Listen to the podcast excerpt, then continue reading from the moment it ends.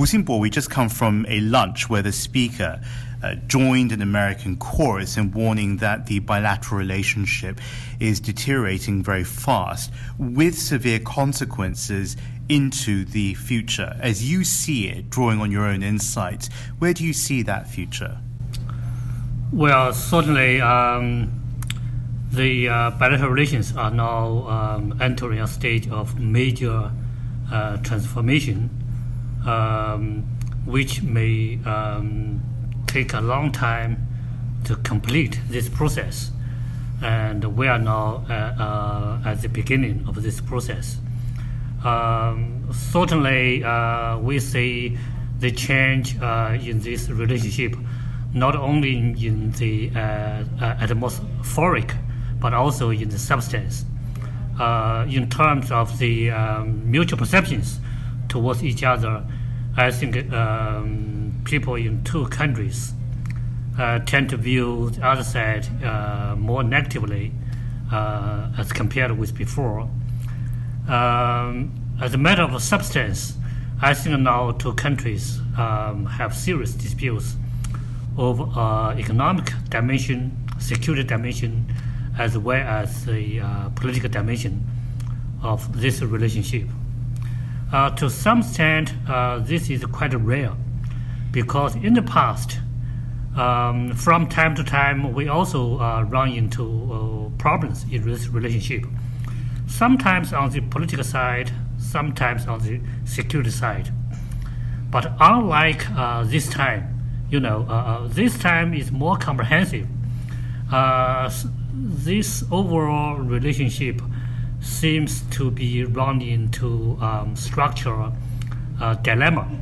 So the question for the future is really uh, whether we can still maintain um, cooperative uh, relationships with uh, um, competition uh, as part of this uh, picture, or this relationship will move to um, be more confrontational uh, as a result of um, the uh, competition. So um, think about the future really test our uh, um, imagination because, uh, as I mentioned, it is the first time since normalization that we are facing this kind of situation. As I speak with you, I notice that you're wearing a lapel pin with the two flags of China and the United States twinned together. And for the past 40 years, this has been one of the great stories of mm. contemporary history. Mm. How these two countries have managed to establish a global future mm. that's more secure mm. and wealthier and healthier than before. So, with the future that you just described, one of the points that you mentioned was that you feel that this is just the beginning. Mm. Thus, should we just adjust ourselves to a new sense of normalcy and abandon the one that has uh, been the pillar for the past four decades? Well, I think uh, now there are um, different uh, trends are driving um, driving this relationship. So uh, we should not allow this relationship to be, you know, just carried forward uh, by uh, various trends. I think people in um, two countries uh, should work hard to make sure that in the next uh, 40 years, uh, this relationship will be not only largely stable, but more importantly, cooperative, so that it will serve the interests of two countries, but also the entire world. Um, I think drawing lessons from the past four decades, when we think, when we manage it, this relationship, we not only take into consideration the uh, interests of two countries, but also the interests of the region and the world as a whole. Now, in the U.S., this is an administration which does not have much interest in globalization and global governance. It tends to view relations with other countries, with China included, in a more uh, narrowly uh, defined context in a bilateral context. And this is why it has uh, chosen to pursue a more unilateralist approach um, to relations with other countries, including with China. If we do not have a broad perspective on this relationship, it's very difficult um, to introduce uh, elements of cooperation uh, in multilateral settings at the global level to this relationship. And as a result of that, you will pay more and more attention to the competitive uh, side of this relationship without uh, uh, thinking about a broader picture. So, to get back to your question, yes, uh, we should work hard to make sure that we always put this relationship in a broader perspective and, and always against uh, a backdrop which reflects a global uh, uh, needs uh, in this relationship. If we can do that, then we can keep competition in perspective.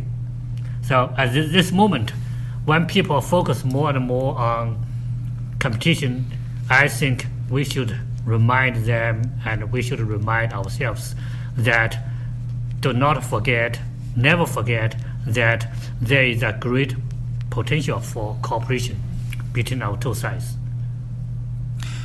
At the same time, as you describe this current administration as being one that is not interested in globalization, the current government in, or the current leadership in China has been rewriting the multilateral story. You have BRICS, of course, BRICS, the Community of Nations, Belt and Road, the BRICS Bank, and more and more. Um, is China simply going to spot an opportunity here in the absence of the United States, that there is a vacuum, so to speak, and therefore seek partners, unwillingly perhaps, from elsewhere? And where could those partners come from potentially? Well, um, I think globalization has come to a stage uh, in which uh, emerging economies are going to play a larger role simply because um, they are becoming um, more important in global economy and they have more resources to contribute to uh, globalization. So we should understand China's uh, uh, growing role in globalization and global governance in that context. Having said that, uh, I still believe it's very important for China uh, to promote uh, globalization um, in two ways. One is to continue to work with the U.S. and other developed countries, because uh, to some extent, I think the U.S. is uh, uh, still very much indispensable uh, to this process, uh, given its um, role in the international affairs, especially given the role of U.S. economy in world economy.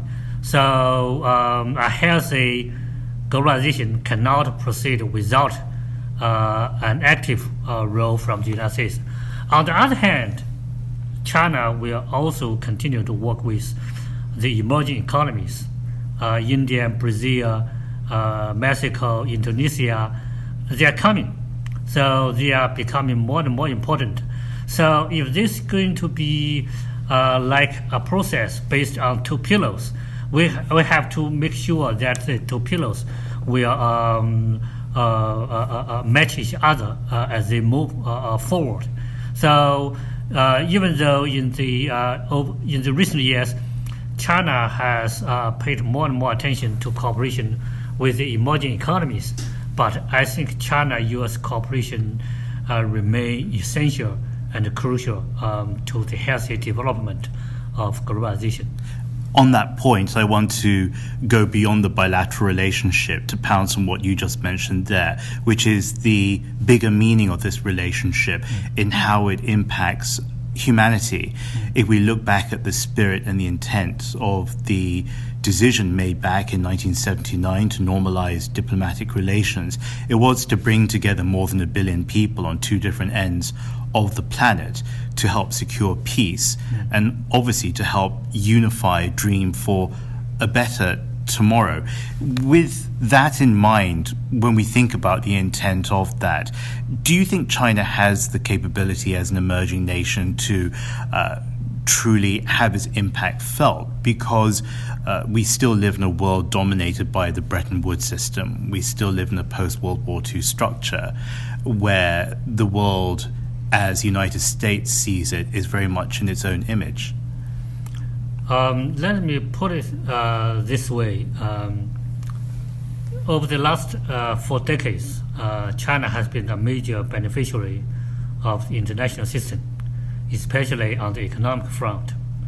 Um, so, for China, uh, it's very important that we will work with other stakeholders to continue to uh, maintain and preserve the current international order. That's for sure. On the other hand, of course, we understand um, there are many uh, deficits, deficiencies with the current uh, international system, which needs to be uh, repaired, improved, reformed, and even supplemented. So China should also, as I said, work with um, the emerging economies and developing world to push for the uh, necessary improvement and reform of the current international system and whenever necessary and uh, possible, we should also help create new institutions that will supplement rather than replace the current international institutions, especially on, on uh, international financial and economic dimension. So um, I don't think this is going to be a process in which China can uh, alone make the decision and uh, shoulder all the burden. Uh, actually, it requires China to work uh, more skillfully with uh, not only the emerging economies but also the uh, developer world, particularly the United States. And in this regard, it's going to be a new challenge how China can um, work with the Trump administration, which has become more suspicious of the current international system and also becoming more reluctant to shoulder its uh, responsibility for global governance. So I think it's uh, uh, quite a big a challenge for China. There is an identity crisis emerging here. Uh, young people and not young people around the world are struggling to find their place in a rapidly changing global structure. What would you say to young Americans and young Chinese about where they are in the world today and therefore how they can prepare themselves for what may come tomorrow? Well, um, several things to say. Um, one is that uh, we have to realize that the world is uh, changing very rapidly um, because of the uh, uh, globalization of, of world economy and also because of the uh, advancement in um, new technology. So we should um, keep an open um, mindset uh, towards the uh, um, changes in this world and do not try to evade and even resist the tide of change. So that's one thing.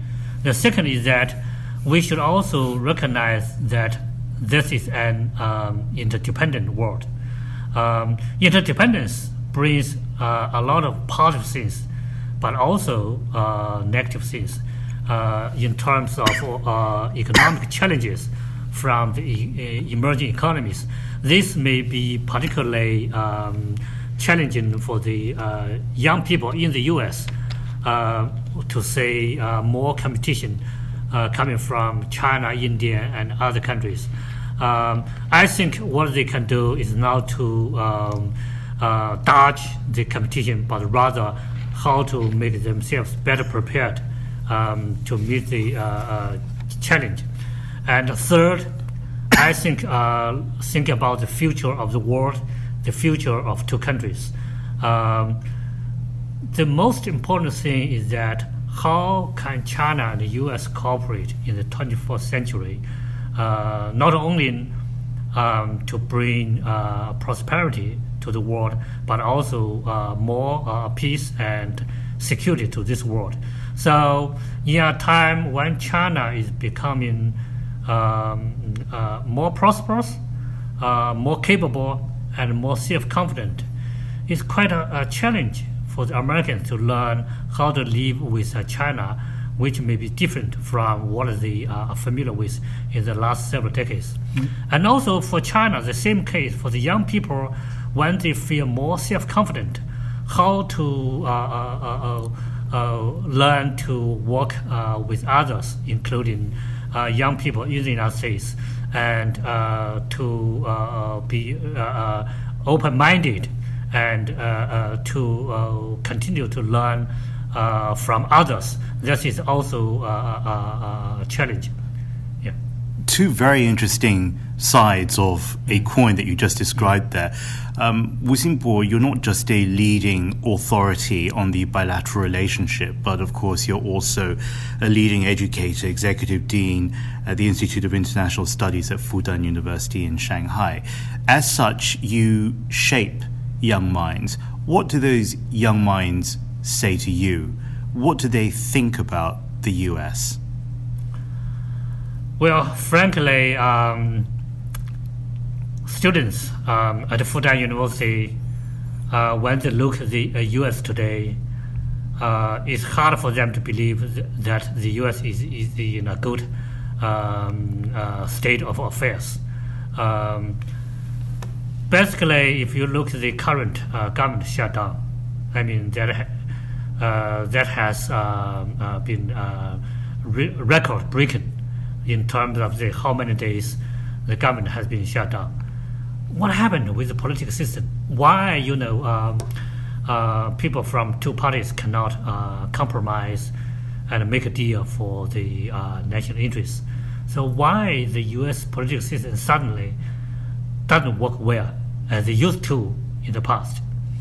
And also, um, they find you know some of uh, Trump administrations foreign policies, especially on the economic front, very much against um, the traditional way the U.S. Um, uh, conducted relations with other countries and with other uh, with uh, multilateral institutions.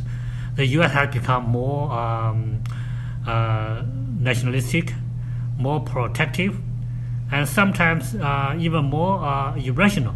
So people are trying to tell you know, whether this is just a kind of uh, trans, transitory situation, transcendent situation, or that's going to be the new norm for the United States. And when they come to me with these questions, frankly speaking, I cannot answer their questions with full uh, confidence. I was going to say that sitting right opposite you, you seem as bewildered at points. Mm as your students have expressed to you mm. they how they feel. Mm-hmm. Um, you have a great eye to history as well, not just in the last couple of decades, but far, far before that. You wrote a book, Major Powers in China, which looked at the landscape or the makeup of China at the turn of the 20th century. Um, if, could you have seen this coming, what's happening in the United States, but more importantly, how this relationship seems to have taken on a new turning point? Well, um, history always uh, takes turns. Um, sometimes uh, uh, uh, uh in a very uh, unpredictable way. Um, I mean, for China over the last one decade, we have seen the um, uh, twins uh, ups and down in uh, the uh, national history. Uh, one was, uh, of course, um, during the Japanese invasion of China, and the second time was in 1949, and then again during Cultural Revolution, and then in 1979 when Deng Xiaoping started the open up and reform process for the United States, um, I would say to some extent, this is the first major test uh, since the end of World War II. Uh, before the advent of Trump, I think the U.S. was largely moving on the trajectory as laid out um, by its leaders after World War II. I mean, Trump may be the only, the first U.S. president after World War II, which has uh, decided to uh, turn inward, if not for uh, isolationist agenda, but certainly more protectionist agenda, which will have uh, uh, huge ramifications, not only for U.S. relations with other countries, but also for U.S. international standing. Uh, I think this kind of change, to some extent, came uh, as a surprise, because um, even though we understand, you know, after the 2008 financial and economic crisis, the U.S. is entering a more turbulent uh, uh, era. But you know, after Trump came into office, the change in the policy uh, has happened so quickly and dramatically. Uh, frankly speaking, um, that went beyond my expectation. So um, today, I think I need to spend more time to think about um, the U.S., not the U.S.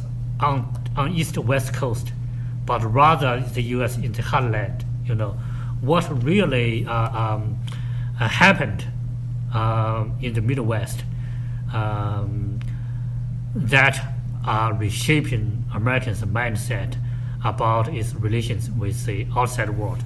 So uh, that remains to be a challenge. Whether or not the U.S. will come back to its normal uh, situation remains to be an open question. But I sincerely hope that um, the U.S. Um, in the not too distant future will be become more uh, outward looking, uh, more uh, metropolitan, uh, more uh, uh, internationalist, and also more cooperation, cooperative in relations with other countries, including with China. The end of the Second World War and the period that immediately followed that marked a dismantling of the then British Empire, uh, the breakdown of uh, colonialization on its part. And there you really saw the United States beginning to accelerate very quickly forwards. And also, it benefited not just Americans, but I think, as you would agree as well, it benefited a lot of people outside of the United States as well coming up to 2019, which is a very challenging year ahead, will there be a power sharing agreement, if not for China to replace the United States, which of course it's still far behind in some respects? Will the United States have the capacity to give a little space to China if it continues to expand and grow at the rate it has done since reform and opening up in 78? Well, I think the U.S. Um, is divided over this question whether or not um, it should um, be more accommodating to a rising China.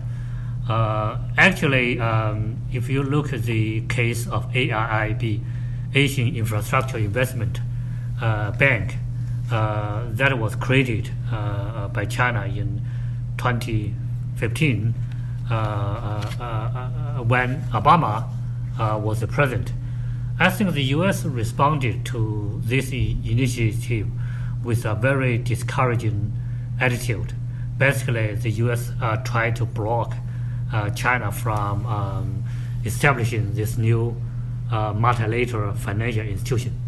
I think behind that is a kind of mentality that the U.S. does not want to share power with China uh, uh, in the area of uh, international finance. Um, of course, Obama failed to block um, China's initiative. Um, then the question is, do people in this country learn lessons from it? Some may, some may do, some may not.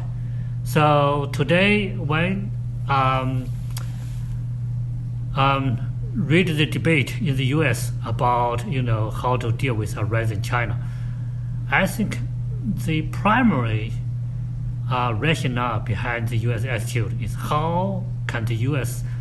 Um, maintain its primacy vis-a-vis a rising China. Um, to get there, uh, one solution is that you should try to slow down and, if possible, disrupt uh, China's rise. So um, the current trade war between China and U.S. can be partly explained by this kind of rationality. So that is something worrisome because, uh, frankly speaking, if the U.S. Uh, aims to uh, slow down or even interrupt, um, disrupt China's rise, the U.S. will pay a very high cost given the high degree of economic interdependence between our two economies.